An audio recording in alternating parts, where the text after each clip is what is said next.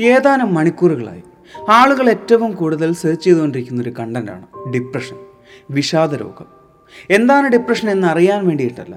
എനിക്ക് ഡിപ്രഷൻ ഉണ്ടോ എന്നതാണ് എല്ലാവരുടെയും ടെൻഷൻ ഏതാനും ദിവസത്തിനുള്ളിൽ ഒരു പ്രശസ്തനായ സിനിമാ താരം ആത്മഹത്യ ചെയ്തിട്ടുണ്ടായിരുന്നു. അദ്ദേഹത്തിന്റെ മരണകാരണം ഇതുവരെ തെളിയിക്കപ്പെട്ടിട്ടില്ല എങ്കിലും നമ്മളിൽ പലരും വിശ്വസിക്കുന്നത് അതൊരു ആത്മഹത്യയാണ് എന്നും അതിന് കാരണം ഡിപ്രഷനാണ് എന്നുമാണ്. ആത്മഹത്യ വാർത്തകൾ കേൾക്കുമ്പോൾ നമ്മളിൽ പലരും പലതരത്തിലുള്ള ക്ലീഷ ഡയലോഗുകൾ പറയാറുണ്ട്. എന്തിനാണ് ഇവർ ആത്മഹത്യ ചെയ്തത്? ഇതൊക്കെ ആത്മഹത്യ ചെയ്യാനുള്ള ഒരു കാരണമാണ്? ആത്മഹത്യ ചെയ്യാനുള്ള ധൈര്യമുണ്ട് എങ്കിൽ തുടർന്ന് ജീവിക്കാൻ വളരെ എളുപ്പത്തിൽ സാധിക്കുമെന്നൊക്കെ നമ്മളിൽ പലരും പറയുന്ന ക്ലീഷേ ഡയലോഗുകളാണ്. കഴിഞ്ഞ ദിവസം പന്ത്രണ്ട് വയസ്സ് മാത്രം പ്രായമുള്ള ഒരു പെൺകുട്ടി ആത്മഹത്യ ചെയ്തിരുന്നു. അതിന് കാരണമായി പറയുന്നത് ഓൺലൈൻ ക്ലാസ്സിലിരിക്കാനുള്ള സാഹചര്യമില്ലാത്തതുകൊണ്ടാണ് ആ പെൺകുട്ടി ആത്മഹത്യ ചെയ്തത് എന്നാണ്. അപ്പോഴും നമ്മളിൽ പലരും ഇത്തരം ക്ലീഷേ ഡയലോഗുകൾ പറഞ്ഞിട്ടുണ്ടാവാം. നമ്മളൊക്കെ ചിന്തിക്കുന്നത് ഒരു കുഞ്ഞു വിഷമം കൊണ്ട് ഇവരെന്തിനാണ് ആത്മഹത്യ ചെയ്യുന്നത് എന്നാണ്. അത് ഒരു കുഞ്ഞു വിഷമമായി തോന്നുന്നത് നമ്മളിൽ പലർക്കും മാത്രമായിരിക്കാം. അവരെ സംബന്ധിച്ച് ആ വിഷമം ആത്മഹത്യയേക്കാൾ വലുതായിരിക്കാം. അതായത് ആ കുഞ്ഞു വിഷമം അവർക്ക് നൽകുന്ന വേദന ആത്മഹത്യയേക്കാൾ വലിയ വേദനയായിരിക്കാം എന്ന്. നമുക്കറിയാം ഡിപ്രഷനെക്കുറിച്ച് വിഷാദരോഗത്തെക്കുറിച്ച്. കയറിപ്പോരും ചങ്ങായിമാരെ ബേപ്പൂർ സുൽത്താന്റെ ദുനിയാവിലേക്ക്.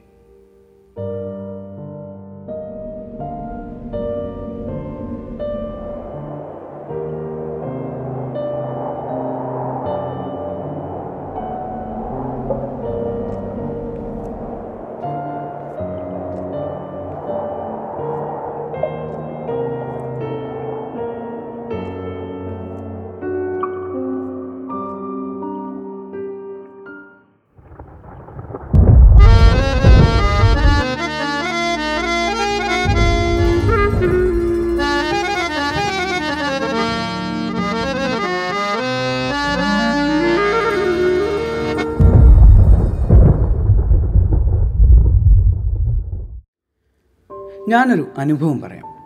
എന്റെ ഒരു സുഹൃത്ത്. അവൻ നല്ല ക്വാളിഫൈഡ് ആയിരുന്നു നല്ല ലാംഗ്വേജ് ഉണ്ടായിരുന്നു നല്ലൊരു കോപ്പി റൈറ്റർ ആയിരുന്നു. പലപ്പോഴും അവൻ ഓഫീസിലേക്ക് കയറി വരുമ്പോൾ ആവേശത്തോടു കൂടിയാണ് കയറി വരാറ്. മുന്നിൽ കാണുന്ന എല്ലാവർക്കും ഷെയ്ക്കൻഡ് കൊടുത്ത് ഗുഡ് മോർണിംഗും പറഞ്ഞ് തിരിച്ചൊരു ഗുഡ് മോർണിംഗും വാങ്ങിയിട്ടേ അവൻ സ്റ്റുഡിയോയിലേക്ക് കയറി വരാറുള്ളൂ. അങ്ങനെ ഒരു വ്യക്തി അടുത്തിരിക്കുമ്പോൾ തന്നെ നമ്മുടെ എനർജി ലെവൽ തന്നെ മാറും. എന്നാൽ ചില സമയങ്ങളിൽ അങ്ങനെ ഒരു വ്യക്തി സ്റ്റുഡിയോയിൽ ഉണ്ട് എന്ന് തന്നെ നമുക്ക് തോന്നാറില്ല. അത്രത്തോളം ഡിപ്രസ്ഡ് ആയിരിക്കും അവൻ. പലപ്പോഴും പല സബ്ജക്റ്റുകളെക്കുറിച്ചും ഞങ്ങൾ സംസാരിക്കാറുണ്ട് ചർച്ച ചെയ്യാറുണ്ട്. അത്തരം ചർച്ചകളിൽ ഏറ്റവും കൂടുതൽ വാചാലനാവുന്നത് ഇവനായിരിക്കും. എന്നാൽ ചില ദിവസങ്ങളിൽ എത്ര ഇൻട്രസ്റ്റിംഗ് സബ്ജക്റ്റ് ആണെങ്കിൽ പോലും അവൻ ജനാലയുടെ പുറത്തേക്ക് നോക്കി അങ്ങനെയിരിക്കും. ഈ എഴുതുകയും വായിക്കുകയും ചെയ്യുന്ന ആളുകൾക്ക് പലപ്പോഴും മൂഡ് സ്വിങ്സ് ഉണ്ടാവാറുണ്ട് എന്ന് കേട്ടിട്ടുണ്ട്. അതുകൊണ്ട് തന്നെ ഞങ്ങൾ അത്തരം കാര്യങ്ങളിൽ ഇടപെടാറില്ല. ഒരിക്കൽ ഒരു ക്ലയന്റ് ഞങ്ങളുടെ ഓഫീസിൽ വന്നിട്ടുണ്ടായിരുന്നു. അദ്ദേഹമായിട്ടുള്ള ചർച്ചയിൽ ഇവൻ അദ്ദേഹത്തോട് വളരെ മോശമായിട്ട് ദേഷ്യത്തോടു കൂടി പെരുമാറുകയും ഓഫീസിൽ നിന്ന് ഇറങ്ങിപ്പോവുകയും ചെയ്തു. എന്നാൽ പിറ്റേ ദിവസം ഒന്നും സംഭവിക്കാത്തതുപോലെ കയറി വരികയായിരുന്നു. ഇത്തരത്തിലുള്ള പല അനുഭവങ്ങളും ഞങ്ങൾക്കുണ്ടായിരുന്നുവെങ്കിലും ഞങ്ങളതൊന്നും കാര്യമാക്കിയിട്ടുണ്ടായിരുന്നില്ല. ഒരു ദിവസം ഓഫീസ് ടൈം കഴിഞ്ഞ് ഞങ്ങളെല്ലാവരും കൂടി രാത്രി ഒരു സിനിമയ്ക്ക് പോയി. സിനിമ കഴിഞ്ഞതിന് ശേഷം ഒരു ഡിന്നറൊക്കെ കഴിഞ്ഞ് വളരെ രാത്രി അതിന് ശേഷമാണ് എല്ലാവരും പരസ്പരം പിരിഞ്ഞ് വീട്ടിലേക്ക് പോയിട്ടുണ്ടായിരുന്നത്. എന്നാൽ പിറ്റേ ദിവസം രാവിലെ ഞങ്ങളെ എല്ലാവരെയും ഞെട്ടിപ്പിച്ച ഒരു വാർത്തയും കേട്ടാണ് ഞങ്ങളെല്ലാവരും ഉണരുന്നത്. ഞങ്ങളുടെ സുഹൃത്ത് ഞങ്ങളെയൊക്കെ വിട്ട് ആത്മഹത്യ ചെയ്തിരിക്കുന്നു. തലേന്ന് രാത്രി വൈകി വന്ന് കിടന്നതിനാൽ ക്ഷീണിതനായിരിക്കുമെന്ന് കരുതി അമ്മ അവനെ രാവിലെ വിളിച്ചിട്ടുണ്ടായിരുന്നില്ല. ഓഫീസിൽ പോവാൻ നേരമായിട്ടും എഴുന്നേൽക്കാത്തതുകൊണ്ട് കോണിക്കൂട്ടിൽ നിന്നും മുകളിലേക്ക് നോക്കി അമ്മ അവനെ ഉറക്കെ വിളിച്ചിരുന്നു. എന്നിട്ടും എഴുന്നേൽക്കാത്തതുകൊണ്ട് തന്നെ. കോണി കയറാൻ ആവതില്ലാത്ത ആ അമ്മ മെല്ലെ ഓരോ പടികളും കയറി ചെന്നെത്തി. അവിടെ ചെന്ന് അവർ കണ്ടത് ഒരു കഷ്ണം കയറിൽ തന്നെ തനിച്ചാക്കി തൂങ്ങിയാടുന്ന സ്വന്തം മകനെയാണ്. അച്ഛന്റെ കൂടെ മകനും തന്നെ ഒറ്റയ്ക്കാക്കി യാത്രയായി എന്ന് പറഞ്ഞ് ഉറക്കെ കരഞ്ഞ ആ അമ്മയുടെ കരച്ചിൽ ഇന്നും എന്റെ കാതിലുണ്ട്. ഏതാനും മാസങ്ങൾക്ക് ശേഷം മറ്റൊരു വാർത്ത കൂടി ഞാൻ കേട്ടു. അച്ഛന്റെയും മകന്റെയും കൂടെ ആ ഒറ്റയ്ക്കുള്ള ജീവിതം മതിയാക്കി അവരും യാത്രയായിരിക്കുന്നു. എന്താണ് വിഷാദം? ബീയിങ് ഡിപ്രസ്ഡ് എന്ന് പറയുന്ന പറയുന്നൊരവസ്ഥ. നമ്മൾ ഏറ്റവും കൂടുതൽ ഇഷ്ടപ്പെടുന്ന ഒന്ന് ഇനി ഒരിക്കലും നമുക്ക് കിട്ടില്ല എന്ന് പറഞ്ഞ നഷ്ടമായ നമുക്ക് വലിയൊരു വിഷമമുണ്ട്. ആ ഒരു വിഷമം നമ്മളെ വിഷാദത്തിലേക്ക് നയിക്കും. നമുക്കറിയാം നമ്മുടെ തലച്ചോറിൽ സംഭവിക്കുന്ന ഓരോ സിഗ്നൽസുമാണ് നമ്മുടെ ഓരോ ഇമോഷൻസും തീരുമാനിക്കുന്നത്.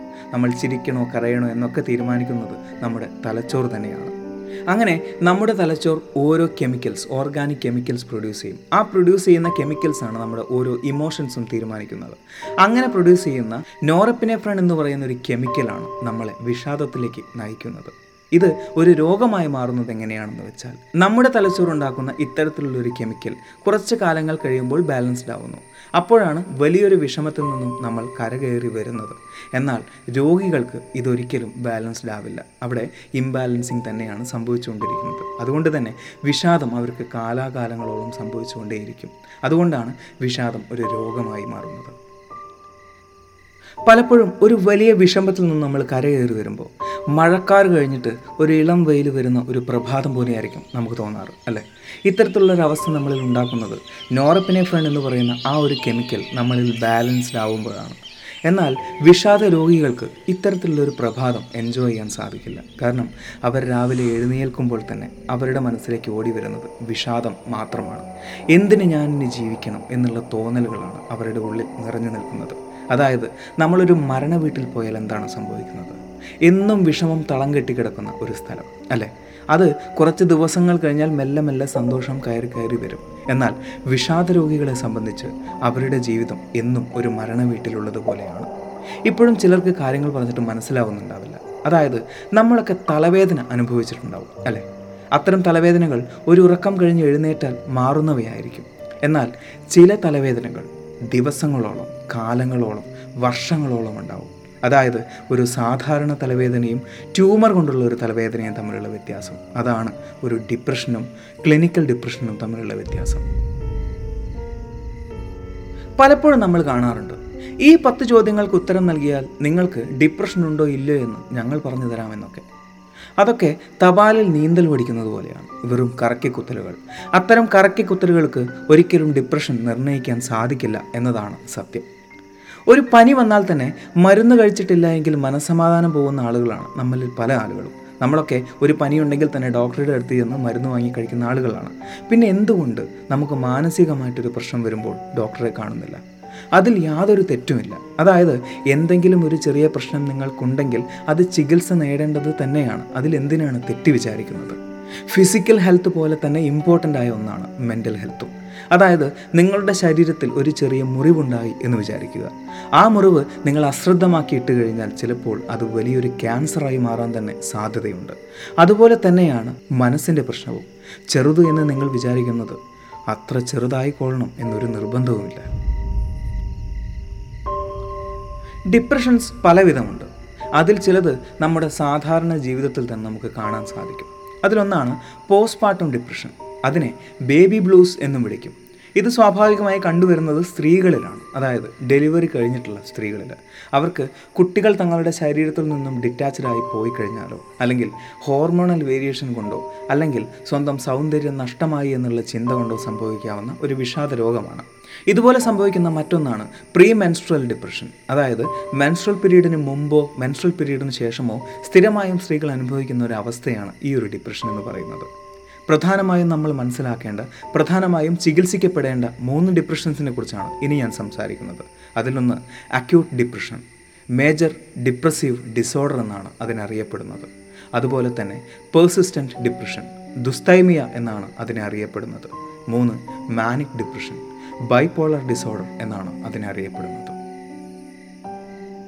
ഒന്നാമതായി പറയുന്നത് അക്യൂട്ട് ഡിപ്രഷൻ അഥവാ മേജർ ഡിപ്രസീവ് ഡിസോർഡർ. ഇത് നാം നേരത്തെ പറഞ്ഞിട്ടുള്ള ക്ലിനിക്കൽ ഡിപ്രഷൻ തന്നെയാണ്. രണ്ടാമതായി പറയുന്നത് ദുസ്തൈമിയ പേഴ്സിസ്റ്റന്റ് ഡിപ്രസീവ് ഡിസോർഡർ എന്ന് പറയുന്ന അവസ്ഥ. ഇത് mild and long term depression എന്നാണ് പറയുന്നത്. അതായത് വളരെ മൈൽഡ് ആണെങ്കിലും ലോങ് ടേം ആയിട്ടുള്ള ഒരു ഡിപ്രഷൻ സ്റ്റേജാണ് ദുസ്തൈമിയ എന്ന് പറയുന്നത്. ഈ ഒരു രോഗാവസ്ഥയിൽ രോഗികൾ ഒരിക്കലും അഗ്രസീവ് ആവാനുള്ള സാധ്യത കാണുന്നില്ല. പക്ഷേ ഇവിടെയുള്ള പ്രധാന വിഷയം എന്താണെന്ന് വെച്ചാൽ ഈ ഒരു അവസ്ഥ വർഷങ്ങളോളം നീണ്ടു നിൽക്കുന്നതൊന്നാണ് എന്നാണ്. അതായത് അവരുടെ ആത്മവിശ്വാസമില്ലായ്മ സന്തോഷമില്ലായ്മ തന്നെ ഒന്നിനും കൊള്ളാത്ത ഒരാളാണ് എന്നുള്ള തോന്നൽ വർഷങ്ങളോളം നീണ്ടു നിൽക്കും എന്നതാണ്. അടുത്തതായി നമ്മൾ പറയുന്നത് തുടക്കത്തിൽ ഞാൻ എന്റെ ഒരു സുഹൃത്തിന്റെ അനുഭവം പറഞ്ഞിട്ടുണ്ടായിരുന്നു. അവന്റെ അവസ്ഥയെക്കുറിച്ചാണ്. അത് മാനിക് ഡിപ്രഷനാണ് അഥവാ ബൈപ്പോളാർ ഡിസോർഡർ. ആ പേര് പോലെ തന്നെ രണ്ട് പോളും രണ്ട് എക്സ്ട്രീമും ഒരുപോലെ കാണിക്കുന്ന രോഗികളാണ് ബൈപ്പോളർ ഡിസോർഡർ അനുഭവിക്കുന്ന രോഗികൾ. അതായത് ഒരു ദിവസം അവർ വളരെ ആവേശത്തോടു കൂടി സംസാരിക്കുന്നുവെങ്കിലും രണ്ടാമത്തെ ദിവസം ചിലപ്പോൾ അവർ നിശബ്ദരായിരിക്കും. അഗ്രസീവായി പെരുമാറുന്ന ഒരാൾ രണ്ടാമത്തെ ദിവസം ശാന്തനായിരിക്കും. ഇങ്ങനെ പല സ്വഭാവങ്ങൾ കാണിക്കുന്ന രോഗത്തെയാണ് നമ്മൾ ബൈപ്പോളാർ ഡിസോർഡർ എന്ന് പറയുന്നത്. കടുത്ത ബൈപ്പോളാർ ഡിസോർഡർ അനുഭവിക്കുന്ന ഒരു രോഗിക്ക് ഹാലുസിനേഷൻസ് അനുഭവിക്കാനുള്ള സാധ്യതകളും വളരെയേറെ കൂടുതലാണ്. അതുകൊണ്ട് തന്നെ അവർ അഗ്രസീവ് ആവാനും ആത്മഹത്യാ പ്രവണത കാണിക്കാനും കൊലപാതക പ്രവണത കാണിക്കാനും വരെ സാധ്യതയുണ്ട് എന്ന് പഠനങ്ങൾ പറയുന്നു. എങ്ങനെ വിഷാദ രോഗത്തെ മാറ്റിയെടുക്കാൻ സാധിക്കും? അതിനാദ്യം മനസ്സിലാക്കേണ്ട ഒരു കാര്യം. വിഷാദ രോഗത്തെ ഒരിക്കലും നമുക്ക് മാറ്റിയെടുക്കാൻ സാധിക്കില്ല എന്നതാണ്. വിഷാദരോഗം ഹൃദ്രോഗവും പ്രമേഹവും പോലെ നമ്മുടെ ജീവിതകാലം മുഴുവൻ നമ്മോടൊപ്പം കൂടെ വരുന്ന ഒരു രോഗമാണ് എന്ന തിരിച്ചറിയലാണ്. ഇതിനെ നമുക്ക് കൺട്രോൾ ചെയ്യാൻ സാധിക്കും നിയന്ത്രിക്കാൻ സാധിക്കും. അതിനെങ്ങനെയാണെന്ന് വെച്ചാൽ നിങ്ങൾ ആദ്യം ചെയ്യേണ്ടത് നിങ്ങൾക്ക് അത്തരത്തിലൊരു രോഗമുണ്ട് എന്ന് ആക്സെപ്റ്റ് ചെയ്യുക എന്നതാണ്. നിങ്ങളൊരു വിഷാദ രോഗിയാണ് എന്നുള്ളത് നിങ്ങൾ സ്വയം മനസ്സിലാക്കുക എന്നതാണ് ഏറ്റവും ആദ്യം ചെയ്യേണ്ടത്. രണ്ടാമത് നിങ്ങൾക്ക് എല്ലാം തുറന്നു പറയാൻ വേണ്ടി ഒരു സുഹൃത്ത് അല്ലെങ്കിൽ ഒരു നല്ല ട്രെയിൻഡ് തെറപ്പിസ്റ്റ് അവരുടെ അടുത്ത് ചെന്ന് നിങ്ങളുടെ വിഷമങ്ങളും നിങ്ങളുടെ പ്രശ്നങ്ങളും തുറന്നു പറയാൻ സാധിക്കുക എന്നതാണ്. അവർ ചെയ്തു തരുന്ന കാര്യങ്ങൾ നിങ്ങളുടെ ട്രിഗർ പോയിന്റ് കണ്ടുപിടിച്ചു തരിക എന്നതാണ്. അതായത് ഏതവസ്ഥയിലാണോ നിങ്ങൾക്ക് വിഷാദം സംഭവിക്കുന്നത് ആ ഒരു കാരണത്തെ ആ ഒരു ട്രിഗർ പോയിന്റിനെ അവർ കണ്ടുപിടിച്ചു തരികയും അതിനെ ഓവർകം ചെയ്യാനുള്ള കോപ്പിംഗ് മെക്കാനിസം നിങ്ങൾക്ക് പറഞ്ഞു തരികയും ചെയ്യും. അതിലൂടെ നിങ്ങൾക്ക് ഈ ഒരു വിഷാദ രോഗത്തെ മെല്ലെ കൺട്രോൾ ചെയ്ത് കൊണ്ടുപോകാൻ സാധിക്കും. അടുത്തതായി ഏറ്റവും പ്രധാനമായി ചെയ്യേണ്ട ഒരു കാര്യം ഫിസിക്കൽ എക്സസൈസ് ആണ്. പലരും പറയുന്നു യോഗയും മെഡിറ്റേഷനുമാണ് ഡിപ്രഷനുള്ള ഏക വഴിയെന്ന്. അത് ഏറ്റവും വലിയ വിഡ്ഢിത്തരമാണ് അത് മാത്രമല്ല അതിലൂടെ വലിയ വലിയ അപകടങ്ങൾ സംഭവിക്കാനുള്ള സാധ്യതയും കൂടുതലാണ്. കാരണം മെഡിറ്റേഷൻ ചെയ്യുക യോഗ ചെയ്യുക എന്ന് പറഞ്ഞാൽ അത് ഏകാന്തമായിരുന്നു ചെയ്യേണ്ട ഒരു കാര്യമാണ്. ശരിക്കും ഡിപ്രഷൻ അനുഭവിക്കുന്ന രോഗികൾ ചെയ്യേണ്ട ഒരു കാര്യം നിങ്ങളുടെ രക്തസമ്മർദ്ദം കൂട്ടുകയും അല്ലെങ്കിൽ ഹാർട്ട് ബീറ്റ് കൂട്ടുകയും എനർജി ലെവൽ കൂട്ടുകയും ചെയ്യുന്ന എക്സസൈസുകളാണ് ചെയ്യേണ്ടത്. ഡിപ്രഷനുമായി വലിയ ബന്ധമൊന്നുമില്ലെങ്കിലും നിങ്ങൾ മനസ്സിലാക്കേണ്ട ഒന്നുകൂടിയുണ്ട്. ഡിപ്രസീവ് സൈക്കോസിസ് സൈക്കോസിസ് എന്ന വാക്ക് കേൾക്കുമ്പോൾ തന്നെ നിങ്ങൾക്ക് അത്യാവശ്യം കഠിനമായ ഒരു കാര്യത്തെക്കുറിച്ചാണ് ഞാൻ സംസാരിക്കുന്നത് എന്ന് മനസ്സിലായിട്ടുണ്ടാവും. ശരിയാണ്. ഷിസോഫ്രീനിയ പോലുള്ള ഒരു അസുഖമാണ് ഡിപ്രസീവ് സൈക്കോസിസ് സങ്കല്പങ്ങളിലൂടെ ജീവിക്കുക. ഇമാജിനേഷനും ഹാലുസിനേഷനും നമ്മളെ നയിക്കുന്ന ഒരവസ്ഥ. അത്തരത്തിൽ ഭീകരമായിട്ടുള്ള ജീവിതത്തിലൂടെ മുൻപോട്ട് പോയി മരിക്കുന്ന എത്രയോ മനുഷ്യർ നമുക്കിടയിലുണ്ട്. മരുന്നില്ലാത്ത അസുഖങ്ങൾ പേറി നടക്കുന്ന മനുഷ്യർ. അവരെ നമുക്ക് ജീവിതത്തിലേക്ക് തിരിച്ചു കൊണ്ടുവരാൻ സാധിക്കുമോ? സാധിക്കും. നിങ്ങൾക്ക് മാത്രമേ അതിന് സാധിക്കൂ. അതായത് രണ്ടായിരത്തി ഒമ്പതിലെ പഠനങ്ങൾ പറയുന്നത് ഏതാണ്ട് ഏഴ് ശതമാനം ആളുകൾക്ക് മാനസികമായിട്ടുള്ള പ്രശ്നങ്ങളുണ്ട് എന്നാണ്. എന്നാൽ രണ്ടായിരത്തി ഇരുപതിലെ പഠനങ്ങൾ പറയുന്നത് അത് ഇരുപത് ശതമാനമായി മാറിയിരിക്കുന്നു എന്നതാണ്. അതിന് വ്യക്തമായിട്ട് ഒരൊറ്റ കാരണം മാത്രമേ ഉള്ളൂ. ആർക്കും ആരെയും കേൾക്കാൻ സമയമില്ല എന്നത്.